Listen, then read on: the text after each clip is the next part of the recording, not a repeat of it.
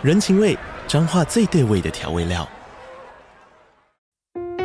人，你在这端，我在那端，各自忙碌又相互牵挂。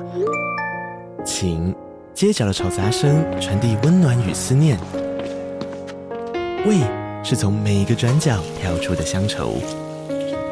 这里是彰化县政府 Podcast 节目《彰化早咖》，我是主持人内克。从彰化大小事各具特色到旅游攻略，透过轻松有趣的访谈，带着大家走进最在地的早咖。准备好了吗？彰化的故事，我们说给你听。以上为彰化县政府广告。台湾劳动教育缺乏到什么地步？我们都是劳动者，但我们同时也都是消费者。可是我常开玩笑讲，我们都有人格分裂。当我在公司的时候，我就只讲到我劳动者的权益；我一离开公司的时候，就讲到我的消费者权益。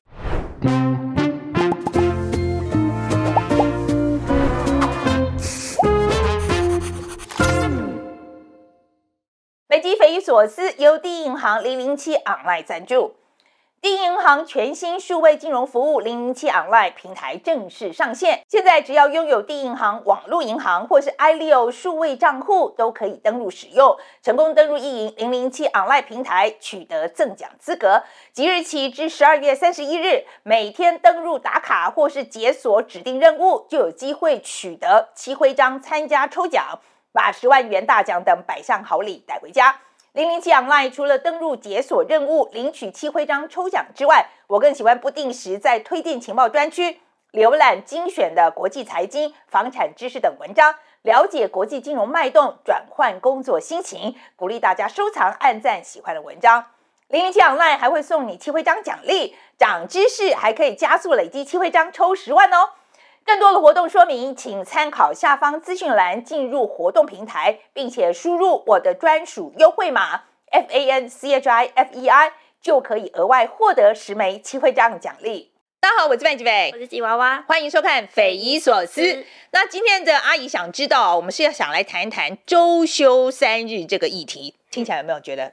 周休三日，对，听起来是觉得不错吧，嗯？OK，好，那这一次这个周休三日啊，呃，为什么我们会特别想谈这个议题？哎，其实是因为台湾有个新闻。对，就是台湾最近有网友在网络上就提出了一个联署，就是希望说可以来推动周休三日这件事情。那这个联署其实很快两个月内就达到五千人的门槛，所以政府就必须要在六月底之前，就是针对这个提案做出回应。所以大家就开始来讨论啦，就是哎，台湾有没有条件去执行周休三日？尤其这件事情，其实在国外好像也已经有一些国家开始在推动这个实验，这样。对，那这个新闻出来以后，真的炒得很热嘛，哦，所以我们 Today 看世界其实也做了这一条新闻，大家有兴趣可以去看一下。那这里面就有提到英国啊、冰岛啊，其实有蛮多公司做的都不错。对，那我听说其实台湾有些公司也已经实施了，那我请我们吉娃娃特地打电话去这些公司问问啊，他们实施的状况怎么样，来跟大家讲一下。嗯，其实，在台湾目前大概有差不多十几家这种中小企业是有在试着推行周休三日，有十几家还不错啊。嗯，对，不过就是规模都蛮小，可能员工。数不超过十人，那这里面有包含动物医院啊、行销公司啊，还有网络科技公司等等的。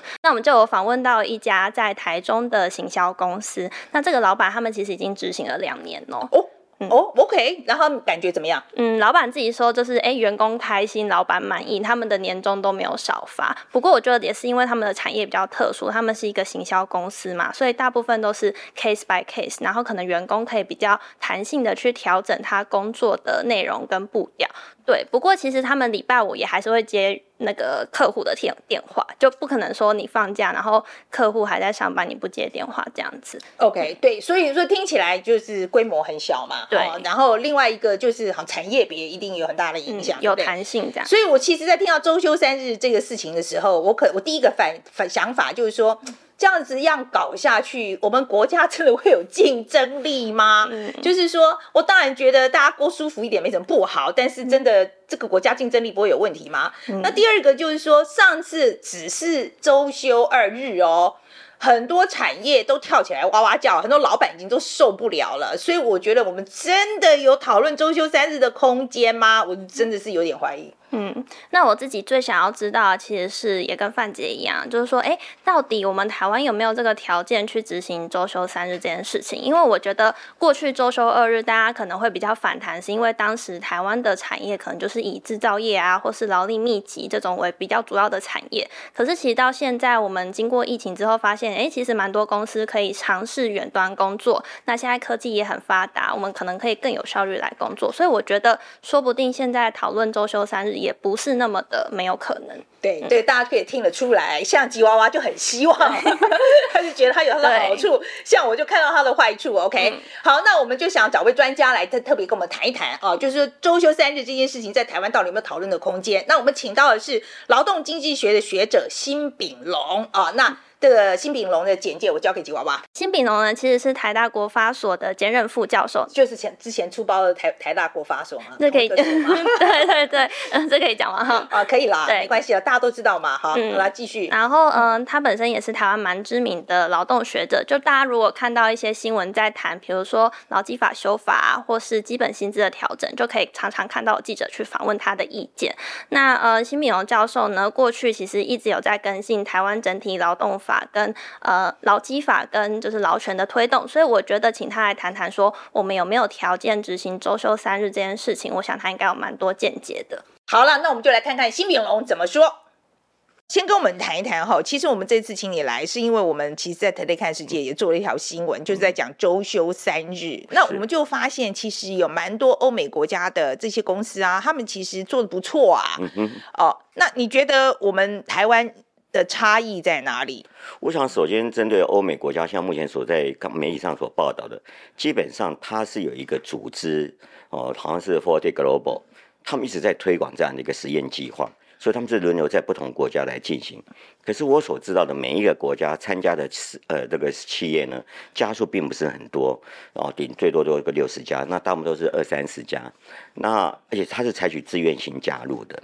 所以在这种情况底下，我会自愿加入这样的一个计划，一定是我觉得这个计划对我来讲，周休三的应该是比较没有问题、嗯。就是刚刚开始选择的 sample 就有有问题，而且在有些是政府有补助的部分。嗯、所以这种情况底下，当然他做出来结果是比较正面的。那我们就看看他的参加的这样的一个业别来看的话，大概以知识工作者就知识服务业居多。那制造业的，我所理解的，好像每个国家参与的这个制造业呢，大概只有两三家。哦，所以它有它的特殊的业别的的东西，所以以这样的情况来看，说周休三日对大多数企业是 OK 的，我觉得那是有点呃，有点就呃，这个推理是有点问题。它是个自愿选择性的样本，所以如果没有参加的厂商，可能就是因为他认为对他有问题，就不参加。那再加上他的家数又不是很多，所以我是觉得台湾呃，基本上。要去走到这么，他们会谈嘛？这个我觉得可能还有一段距离。不过我们是觉得，对国外的这样的一个实验计划，我们的解读要要稍微要要稍微厘清一下。那这一次欧美国家的这个实验，你看到什么？嗯，我想我所看到就是在疫情期间，很多的事业单位开始。啊，不得不，或者是他自己自愿的让员工居家工作。那从这居家工作里面，他要看到两个东西。第一个，原来工时可以运用的更有弹性。那有些劳工可能因此会，他对这个工作会更加满意，所以他更想为这家公司呢努力打拼。另外，他也看到了有些人力闲置的问题。哦，那所以有些公司就说，啊，原来我人力并没有充分运用。好，那对于这个现象，大家就有正反两面的解读了。正面解读是像现在目前的 Global 就这个组织在推的，既然人力运用可以那么有弹性，那我们要不要让员员工有更多的弹性的工时，可以安排自己的时间，然后或许这个对效率是有帮助的。那事业单位呢也乐观其成，如果可以对效率真有帮助，他也乐观其成。可是另外一方面，我们要看比较担心是看到的是，有些事业单位从这个地方看到人力闲置，那他以后会想说，那以后我就不要用那么多人，好，或者是说我可以不用给你那么高的薪水。所以这有正反两面的解读。你现在研判比较有可能往哪边走？我觉得台湾目前为止，这个议题还在发酵。那坦白讲，也不大可能全面去推广，因为我所了解政府的立场，各部会的立场，并没有讲要打算把它入法。所以台湾目前为止，我认为这个问题是在发酵。但长远来讲，我认为最有可能发展方向就是把它当成一个员工福利。我不见得要跟你讲好周休三日，但我可以给你，像有些台湾很多科，尤其是科技业已经开始这么做了。我让员工选择可以有一天到两天居家工作。那我们都很清楚知道，居家工作不见得有真的有工作给你。只让你可以在家里，我有必要的时候可以把一些事情交代给你，可以让你在家里做。所以他就某个程度来讲，已经在开始往周休二日、呃周休三日的角度在走了。那这个东西本身，我认为是台湾未来可能最有可能发展的方向。那你觉得有没有产业别？哪些产业可能会特别觉得说，哎，我可以给员工这个福利？我觉得基本上就是他可以独立完成工作的知识工作者，跟他所属的产业是最可能最容易做到这一点的。比如说我们像我们这种做做这种做研究工作的人，那基本上我们比较算是有点责任制。然后呢，我我见不见得我每天都很有工作效率。当我有工作效率的时候，我就多做一点；没有工作效率的时候，我可能就放空。那这种行业基本上比较比较容易周休三日的哈。那那对国外的经验来讲，也大概是这个样子。一些小型的这种多知识服务业，他们是最容易走周休三日的。我想这是比较可能去做到的的的行业。那最不可能的，你觉得最困难执行的是哪些？我想最困难执行的大概有两个行业，一个行业就是制造业，劳力密集的一种制造业。它基本上对一些劳力密集的制造业来讲，劳工的工作时间就是我的产能。因为我是属于这种所谓代工的的基层的这种工作，我的生产效率也不可能提高到很高。好，那这种情况底下，我如果说周休三或者是缩减工时，就代表我的产能就在降低。那产能降低，我如果要满足客户的要求的话，我就只好付这要加班费。那对他来讲，尤其是小型企业，它的利润不见很高的情况底下，他不可能去走周休三日，也不可能去进一步的缩减工资，之后在可预见的短期的未来不可能。这是一个。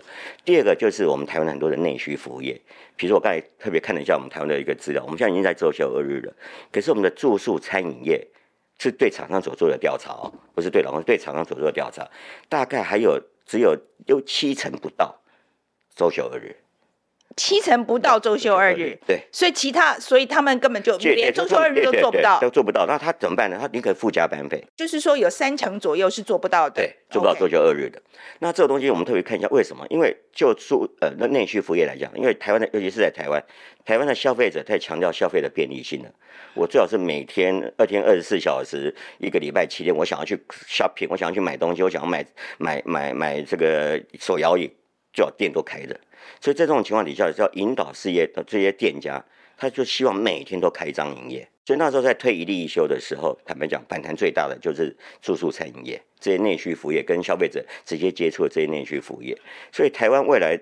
最难实施周休三日，或是进一步缩减工时的，大概是这两个行业。OK，好，我知道这一次就是在那个我们要实施这个一例一休啊，就是基本上就是周休二日了哈。这个制度的时候，其实很多资方有一直抱怨啊，他就是说啊，你这样子会造成整个那个成本提高啊，那一定会产业外移啊，对我们台湾整体经济真的有负面影响吗？我我觉得呃，应该这么，它有正反两面的想法了。一个是我缩减工时，一例一休以后，我确实带动了休闲的需求，带动某些内需的服务的需求。那对这些相关的业者来讲，诶，他反而觉得是好的，因为有需求增加了。虽然我要给员工多点加班费，让他来加班，但是因为只要市场活络，那有这些需求，我的营收还是可以有获利的。但是对制造业来讲，基本上，他们营运的成本确实是在上升的哦，所以这就是怎么样？这也是连接到我们为什么台湾很多低薪的原因的之一了。那厂商怎么应应呢？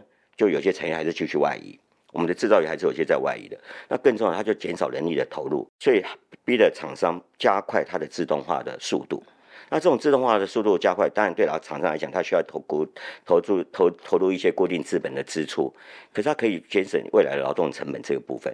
那对劳工来讲，这就面临一个两难：当厂商用自动化来解来替代人力的时候，我可能未来就业就就会减少。好，所以听到这个，我我觉得重要的是要如何，我觉得调高薪资环境这样子，就是要要创造高薪一点的职业啦。嗯。你基本嗯，你觉得在台台湾目前的情况有可能吗？呃，我我先讲一下台湾的低薪哈，台湾的低薪的问题跟我们现在在谈的缩减工时或周休三日有很大的关系哈。因为我们看到一个现象，就是当我们的正常工时缩减、加班工时做严格的规范的时候，再加上周休二日，我们发现台湾的劳工兼差的比例在增加。哦，因为基本上是这样子，我们所看到一个现象就是。我就是他，他不休息，我他还是继续去赚钱。我需要我经济需求，所以我需要加班。可是当你政府对的一些做一些法令限制，那我没办法留在原公司加班的情况底下，那我怎么办？我就要再去兼第二份差。那这坦白讲，这对劳工是很不好的。那回过来讲，刚才主持人所讲，台湾的第一些问题要怎么解决？事实上，台湾是一个市场经济为主体的国家，政府很难强迫事业单位给员工加薪。我们过去曾经有几套想要做的方法，包含第一个，如果你给员工加薪，我就给你一些租税的优惠，就无效，因为没有个事业单位会为了一年的租税优惠去给员工调薪，因为员工薪水一旦调上去以后就降不下来，所以没有效果。所以在这种情况底下，唯一能够提高薪资就是提高基本工资。虽然过去这几年我们每年的基本工资调的幅度算是蛮大的，但是还是很多劳工无感。为什么？因为他的薪水，比如我现在一个月薪水是三万块，我基本工资再怎么调，对我薪水都没有帮助。所以在这种情况底下，政府能够要去提高薪资的这样的一个政策工具，真的是非常有限哦。那当然，我们现在是比较鼓励的是员工透过员工的内部参与。去看一家公司的薪资政策到底合不合理？因为我们台湾看到有些现象，虽然台湾是普遍还在讲低薪问题的时候，可台湾有个现象是让我们比较担心，有点像美国一样，同样的事业单位，高阶主管跟基层员工的薪水的差距的倍数越来越大，越来越大。台湾现在也是这样，也是这样。嗯，尤其是像上市柜公司，我上次有个学生是在上市柜公司上班，他只是一个资深经理，他就跟我讲，他一个月的薪水是他这个公司的作业员薪水的六倍。那这个东西代表什么？台湾的薪资政策在内部来讲，分配是有点不公平的。所以现在我们比较鼓，我像我个人或者有些专家学者，我们比较主张的就是，可不可以让员工去参与公司的薪资政策？嗯，这是比较上位的东西。像台湾有一些机制啊，比如台湾有一些上市贵公司有独立董事，我们有新手管理委员会。那当然，当初设立独立董事也好，或者新手管理委员会好，是为了公司治理。哦，可是我们去看看这些新手委员会也好，或者独立董事设了这个以后，并没有办法达到我们所达想看到的目的。比如薪酬管理委员会的设置，它只是去打肥猫。可是我们会发现，哎，原来这些薪酬管理委员会本身就是肥猫。哦，所以我们一本来有个主张，就是在这种既有的机制底下，我们把它的功能稍微扩大一点。它不是打高阶的肥猫，它是去看这个公司的薪资政策是否公平。然后更重要的是要让这些独立董事也好，或薪酬管理委员会的委员，应该有劳方推荐的代表，甚至就只有有劳方代表进来，透过这种内部的参与，哦，那让他这个薪资可以比较符合我们所期待的，比较公平。另外一个方法就是薪资的揭露。实际上，我过去一直有主张，上市贵公司应该是至少要揭露出低薪一百，也就是最低薪资的那个那个一百家企业是什么。就后来金管会呢变了一个方向，他是只公布高薪一百。哦，那就他就不大想去公布这些事情，因为我们现在也主张是上市贵公司，你必须把公司的高阶主管跟基层员工的薪资的差距的倍数要揭露出来，因为大家就非常强调那个 ESG 啊、CS 啊这东西，透过这种资讯的揭露，给这些事业单位的经营者一些压力。但他还是要照顾到基层员工的薪资，那我想这都是未来可以去努力的方向。嗯，这听起来还是就是我觉得这几个解方听起来还是针呃针对在分配面嘛哈，没有错吧？以前我我常常听到很多朋友会抱怨，就就是我们台湾很多惯老板，你觉得跟惯老板这个事情有没有关系？当然是有关系的，因为老板就是在决定分配的人嘛哈。那台湾基本上是这样的，我们。应该这个把它讲得更远一点的话，台湾的劳动教育做得很不好哦。台湾不像欧洲有些国家，他们从小就有，在从小学开始就所谓的劳动教育哦。那台湾目前有些地方政府哦，他们自己透过地方自治条例，在自己的辖区内去推劳动教育，所以劳动教育就是在啊、小学、中学这样的，甚至到大学哈。给他一些劳动的跟劳动权益有关的或劳动市场有关的这种教育的课程，他目前是只有一些选修课程啊等等有提到这些东西。好，那纵使这些地方政府开始重视这个权益的时候，他们的教育的内容都只是教育你如何去当一个是一个劳工的时候，你如何去保障自己的权益。那我常开玩笑讲，你与其去教十个、五十个这样的劳工，还不如去教育一个真正知道如何当好老板的。学生，我们现在看到一个现象，这是我自己亲自经历到的。在某些场合，我们看到很多年轻受高等教育的的这个创业家，他竟然说：“我为什么要给员工基本工资？我为什么要给他这样的薪酬？薪资要让市场来决定啊？为什么我要给他？政府要管我要给他薪水多少？那这这背后都代就代表他对什么叫劳动权益，如何去当一个呃。”符合像目前的现代公民社会的这样的一个老板，他是不了解的。那为什么不了解？因为他没有这样的一个教育的一个一个一个一个例子，这也是属于你刚刚讲的这个劳劳呃，就是劳动教育，劳动劳动教育对对一部分，对不对？所以劳动教育其实是两面，两两方面，应该是两面，一个是教如何成为保呃劳工保护自己的权益，另外一边是教你如何当你当老板的时候，老板不要 abuse，对对对对，对，老板不能 abuse 你当老板的那个权权利这样子，这方面我们真的非常的欠缺了。这解解答了我一个问题，因为其实我们在讨论这个周休三日的时候，我们群组里里面就社群啊，我们有个很大的社群在那里面，然后就有朋友提到说，他说他们去参加工会的那个活动的时候，有些时候会很干，因为他就觉得说，不是说老板不支持你也就算了，他说连同事，他说同事不支持你也就算了，他还是背后捅你。是，事实上台湾很可怜哦，台湾劳动教育缺乏到什么地步？我们都是劳动者，但我们同时也都是消费者。可是我常开玩笑讲，我们都有人格分裂。当我在公司的时候，我就只讲到我劳动者的权益；我一离开公司的时候，就讲到我的消费者权益。那消费者权益是什么？就是物美价廉，消费便利。可是你不晓得哇，物美价廉，消费便利，往往是立基在对劳动者的剥削。所以我们就往往是在人格分裂当中。那更重要是，这种人格分裂的这样的一个一个这样的一个状态，会造成台湾的劳工对工会是不支持的。我常举几个例子，你看华航在罢工。或者是有些公运团体啊带人去卧轨，你看，你看电子媒体拍出来那些当场的这些消费者啊，比如说出国旅游的啦，或者搭高铁要回去的人，你就问他，他们都抱怨，他骂谁？他骂那些抗争的人，他们会说：你抗争没关系啊，你争取的权益我尊重啊，你不要影响我的消费啊。可是你要知道，一个抗争如果没办法让影响的消费，就对雇主不有压力。那从这地方就可以看得出来，台湾的一般的普罗大众对于什么叫工会。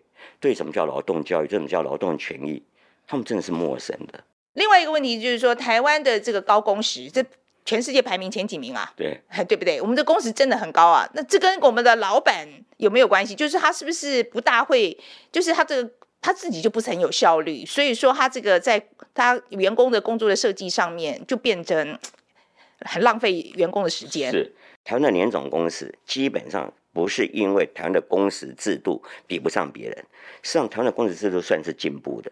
我们现在已经，我刚才讲过，到目前为止我所了解的，用立法的方式周休二日的，不会超过二十个国家，台湾是其中之一。哦，其实这还蛮进步的，还蛮进步的，对对。OK，好。然后我们的我们的周工时正常工时是每周四十个小时，现在联合国。依照联合国的公约来看，每周的正常工时还是四十八小时，只是说希望大家尽量往四每周四小时去前进。好，所以我们也是比联联合国公约来的来的来的高。我们的加班工时上限每个月四十六小时，基本上也是符合国际的。好，那甚至比韩国、比邻近的新加坡都来得好。好，所以台湾的工时制度就法制面来讲是很 OK 的。那为什么长工时？就是雇主不守法。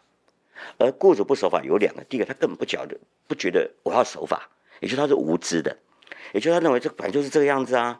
尤其是第一代老板，我们常开会的时候遇到很多那种第一代老板，像是工商团体的代表，那些工商大佬，他就跟你讲：“哎，我以前也是红卡呀，我以前是做童工出身的，我就是这么打拼，我现在才有今天这个事业。”因为他有这样，以前都是这，我们以前都是这样，你们现在在 抱怨什么？对对对对，所以他们觉得你不应该抱怨。哦，那这个第二个就真是刻意要违法的。台湾基本上我们的罚则，劳基法的罚则非常的轻啊。最近有稍微提高，提高到你罚则可以罚到一百万，但一百万对大事业来大企业来讲根本就是 piece of cake，根本不重要。也就我们的罚则太轻了，那我们过去劳动检查呢又没办法落实，所以就造成老板哦，这些理性的老板他会去算，哎，我为什么要守法？我不守法，我。给员工加班，我不给他加班费，我 A 那加班费，我可以赚到多少钱？这马上进账的，那我不见会被抓到啊？抓到也顶多是财罚而已啊，所以我就干脆让他。罚的可能也没有很重啊，也没有很重。嗯，所以台湾的长工时真的，我一直觉得台湾不应该说啊，用前去修改前面的法定规范，继续缩减正常工时来达到降低工时的目的，不对的，应该是要提高法则，要提高法则。你想看，如果不提高法则？当我前面去修法，让法这个工时规定越来越严格的时候，我违法的预期效益又越高，我的成本没有增加，那我就更愿意违违法，嗯，而且会让那些守法的事业单位很难经营。所以我常我觉得没错，没错，嘿，罚死他，罚死他，不但要罚，而且韩国是这么做的，韩国是用刑法。哇，OK，这个也太 aggressive 了一点吧？你如果你 A 关起来哦，你 A 加班费就是侵占。哦哦哦哦，你是侵占嘛？对，好，我就我就搞用刑法。哦，这个有很重啊。那如果你造成过劳，我这个主张啊，过劳你就过失伤过失伤人啊，杀人啊。哎，可是韩国工时还是很高啊。是，因为韩国为什么 罚罚的这么重，工时还是很高？我要讲的是，因为韩国它基本上它五人以下的事业单位。是不受法，他们所谓的劳基法的规范，以前是这样子，所以五人以下的就都完全可以豁免掉。但我觉得台这个可以去考虑的，因为基本上这样子，我们看到台湾目前一些过劳的个案，它都不是偶尔违法，好，大概都是每个月到一个月以上连续的让你的员工工作十四个小时、十六个小时，一个月两个月才会过劳成产、过劳致死。你说你一个员工一每个每天工作十六个小时，一个月你会不知道吗？那你知道你让他这样做，给他有啦没有啦，他都故意的啦，故意的，我都知道的很多。那这样那不就故意伤故意伤害吗？是很多是故意是啊，那不就是故意杀人吗？为什么不能用刑法？很多练法律的人说，老师你秦老师你这不符合法律原比例原则。对，法律如果事后的比例原则，绝对不能产生事前的吓阻作用。所以事后比例原则就是说，你由犯罪造成对方多大的伤害，我可以一个一个罚则罚则嘛哈。那这样就没办法产生事前吓阻啊！我们要产生事前吓阻，一定是重罚嘛。好，那丙龙，那我来，你研究这个问题，我看你已经研究很久了嘛，哈。然后你觉得至少我们是可以看到我们的，就是劳权是不是一个往上走的趋势，还是已经那个 plateau 就是已经平了呢，还是往下走？台湾的劳动权就要看主政者。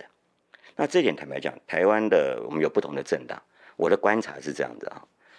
每个政党在在野的时候都讲非常强调说我，我我非常照照顾劳动者的权益什么，可他主政的时候，他不得不修正他的立场。呃，这个我了，就当家的为难啊。对，就台湾基本上我都认为政党只只要是执政，他大概走的路线都是中间偏右，中间偏右。所以在中间偏右的情况底下，劳动者的权益基本上纵使可以有成长，但大概也会只是达到一个极限。您刚才问的一句，一个讲到一个非常好，他们的这个劳动者权益保障是不是已经到了极限？我觉得差不多快到极限了。Oh my god，真的还是假的？因为我们因为政府能够做就是法制工作嘛，嗯，法制工作我们大概能够想到的大概都做了，都做了，改这个就业保险啊、职灾保险啊这些东西我们都做了。好，那工会的这个劳动三保我们也修了，然后呢，该松绑我们也都松绑了，所以政府能够做的大概就是这些法制的工作嘛。像唯一能够继续往下做，就是每年在提高基本工资了，哦，提高基本工资。所以这个部分，我觉得大概大概就大概就到这样子。如果未来的劳动权益要再往上提升，一定是要靠劳动者自己本身去争取，透过一个比较健全的协商机制，好，然后去争取自己的权益的改改善。否则就我觉得大概差不多就是这样子。另外一个呢，因为我们刚刚讲的这个大部分还是在分配端嘛，啊对，那如果说有没有可能，就是到底要什么样的环境？我这各国大家都在问这个问题，是就是有没有办法制造高薪一点的环境呢？我们我们现在台湾现在这个方面做的怎么样？基本上是这样子。台湾现在最近这大概这十几年来，我们的产业政策有很大的调整哦。台湾的产业政策开始慢慢聚焦。我们过去台湾的产业政策，一要不然就是个发展式的，各行各业都乐观其成，都让你自己去发展。慢慢从这种发散式慢慢集中在效率的提升，所以我们现在有之前在这个鼓励厂商多买一些呃自动化的设备来提高你的生产效率，跟一些促销优惠。可是最近这十年来，我们从效率的提升慢慢走向创新。所以，我们现在说五加二创新产业啦，六大核心产业啊，也就慢慢台湾在整个全球的经济版图上，我们慢慢找到我们自己的一个 niche。所以，政府现在目前的产业政策是往这些 niche 去做发展。这些 niche 基本上，因为它是强调创新，好，那这种情况下，它的附加价值就会提高。啊，就你讲，就产业就比较容易有一个所谓的升级的现象。那人家问题就来了，当政府的产业政策在聚焦的时候。我们可以看得出来，未来上线已经发生了，台湾产业之间的薪资差距啊越来越大，越来越大。所以这时候我们要问一个问题是：那我要不要把劳动力，尤其是青年的劳动力，引导到未来有薪资成长的行业去？应该要这样做，合理吧？可是没有很多呃主教育的主流思维，或者在做职业辅导的主流思维，他们不是这么认为，他们认为要适性。听啊，听不懂。适性就是老公喜欢啊，青年朋友喜欢做什么，我们鼓励他去从事他喜欢做的工作。OK，嗯，哦，所以这样是全。我基本上也是这样想，因为我总觉得你不爱做的话，就做的很烂啊。问题是我常我我自己有一句名言呐，当然最理想的状况是你的工作跟你的兴趣能够结合。可是那是五零年代、六零年代，当一个大学毕业生一毕业有五六个工作让你选的时候，而且每个工作薪资都很不错的时候，我们就当然鼓励你用你的兴趣去选你的工作。可是像你的毕业，你的你能够选择兴趣工作机会，可能不是五个的，可能只有一个或两个。那再来是这些不同的工作机会里面待遇非常差异非常大的时候，这时候我们是不是要让年轻人知道这个现实？我还是尊重你的选择，但我告诉你，你如果选择这样的行业，很抱歉，你的薪资就是不会成长。我其实这一点我反而不会太担心，就算是他刚开始毕业的时候，他可能觉得说我一定要用我的这个，我一定要做我有兴趣的事情，我就磨几年下来，应该也就了解了这个行情是怎么样吧。确实没有错，年轻人慢慢会务实在修正，可是会不会太晚？嗯，所以现在我们像目前政府在这种所谓的青年就业这部分，基本上比较是采取引导式的，我们就告诉你未来的产业发展趋势是这样。然后未来的不同行业之间的薪资成长曲线是这样子的。那如果你还是要选择你照你的兴趣选择，我觉得也是 OK。我们还是尊重他的选择了。可是你要让他知道，他不可能一辈子都只拿三万块。那你如果如果到三十岁，你想让他赚到五万块；到了四十岁，你想要赚到七万块、八万块，那这时候你的职业选择应该要怎么样子？我觉得这个讯息是要应该提供给年轻人啊。可是我们看到的现在就是这样子，有时候会给一种错误的讯息。比如我觉得，讲，像很多的青年讲座都找那种各行各业啊顶尖的人出来讲，比如媒体也是一样，找一些光鲜亮丽的主播来讲。可是知道这主播旁边有多少是属于低薪的幕后工作者？我觉得这讯息我们不能，我们不要把职场给美化了，我们就很务实告诉年轻人，职场就是这个样子，让他去做好的选择。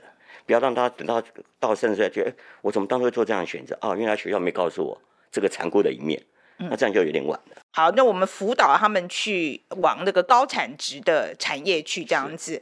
那可是低产值的事情还是要有人做啊。那现在这怎么办呢？大概会产生两个结果。如果人真能够往那边走的话，这些低产值的产业他找不到人，那他怎么办？他要用人要用的更有效率。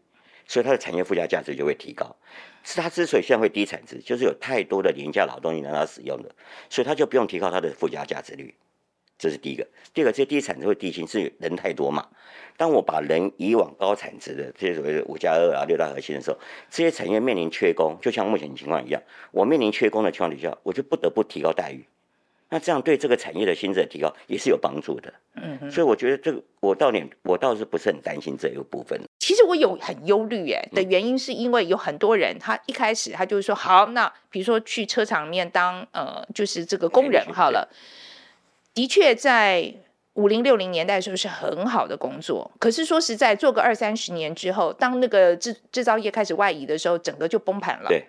这些人怎么办？我我是说真的，这些人已经到中年了啊！我们现在讲的是中年失业的状况，那这不是他的错啊，他可能是过去二十年都非常努力，All right。可是到他，我我甚至觉得这个比了比年轻人更麻烦。对，那我觉得这个政府目前也注意到这个问题。那我们一直有个呼吁，就是你要在对这些有需要做中年转业的的人，你要给他第一个要给他跟年轻人一样，要给他一个职涯智商，因为毕竟他未来留在职涯。留在职场可能还有三十年的时间，二十几年、三十年时间，他确实还有那个时间可以去重新 build up 他一个另外一个 career 出来。所以你要给他一个职涯智商，更重要的是你要给他人力资本投资的机会跟协助，政府的资源要进来了。哦，那所以这个部分我是觉得，呃，这是个新的议题，就我们过去这一块非常的陌生，不止陌不止这个政府的政策没有注意到这一点，我们这样的专业的这种职涯智商的。能力也没有养成，像大部分的职涯这样都是佛青年，对一个中年的二二度转业的，要怎么去协助他做职涯智商，甚至于事业单位的用人单位的主管，现在有个我们看到一个比较糟糕的现象是，用人单位事业单位的用人主管越来越年轻，干部年轻化，所以好一个三十岁的老的干部，你会去雇佣一个五十岁的员部署吗？大概不会，除非你给他一个新的观念。所以，我们一直鼓励，就是现在政府应该去推动，叫做职场的伦理在行说，也就是年轻的干部如何去带一个年纪比你大的。最近不是有个那个什么资深实习生嘛？那个那个电影有讲，你要这种情况在台湾会发生的。嗯，那这东西就需要大家各。关注，然后开始有些课程，有些这种所谓的研讨会啊，这些东西慢慢去推广职场伦理的重新再行塑哦，然后再就是要告诉银发族，你永远不嫌晚，你永远有有机会重新建建构你的第二个职涯的一个的那个一个这样的一个机会。嘿，OK，好，今天非常谢谢炳龙，okay, 谢谢谢谢主持人，谢谢。来，吉娃娃，你先讲一下你的今天的 take away。嗯，我今天就是听到印象最深刻的一件事情，就是教授非常肯定的说出台湾是个很低薪的国家这件事情。你不知道我们很低薪吗？有点受伤，没有啊，就是以前觉得我们大概就是比上不足，比下有余嘛。但刚刚听教授讲起来，就觉得说，哎、欸，确实哦，是一个非常显著的一个现象。对啊，我真的觉得我们很低薪啊，因为说呢，我以前在美国住习惯了哦。我们有时候，比如说要用到欧美的人力，比如说我们写手啦，或者是审稿这样子。我说真的，我们的钱我真的给不出去，因为实在太低了。嗯嗯。可是我我给高了，我说真的，我们没有竞争力。OK。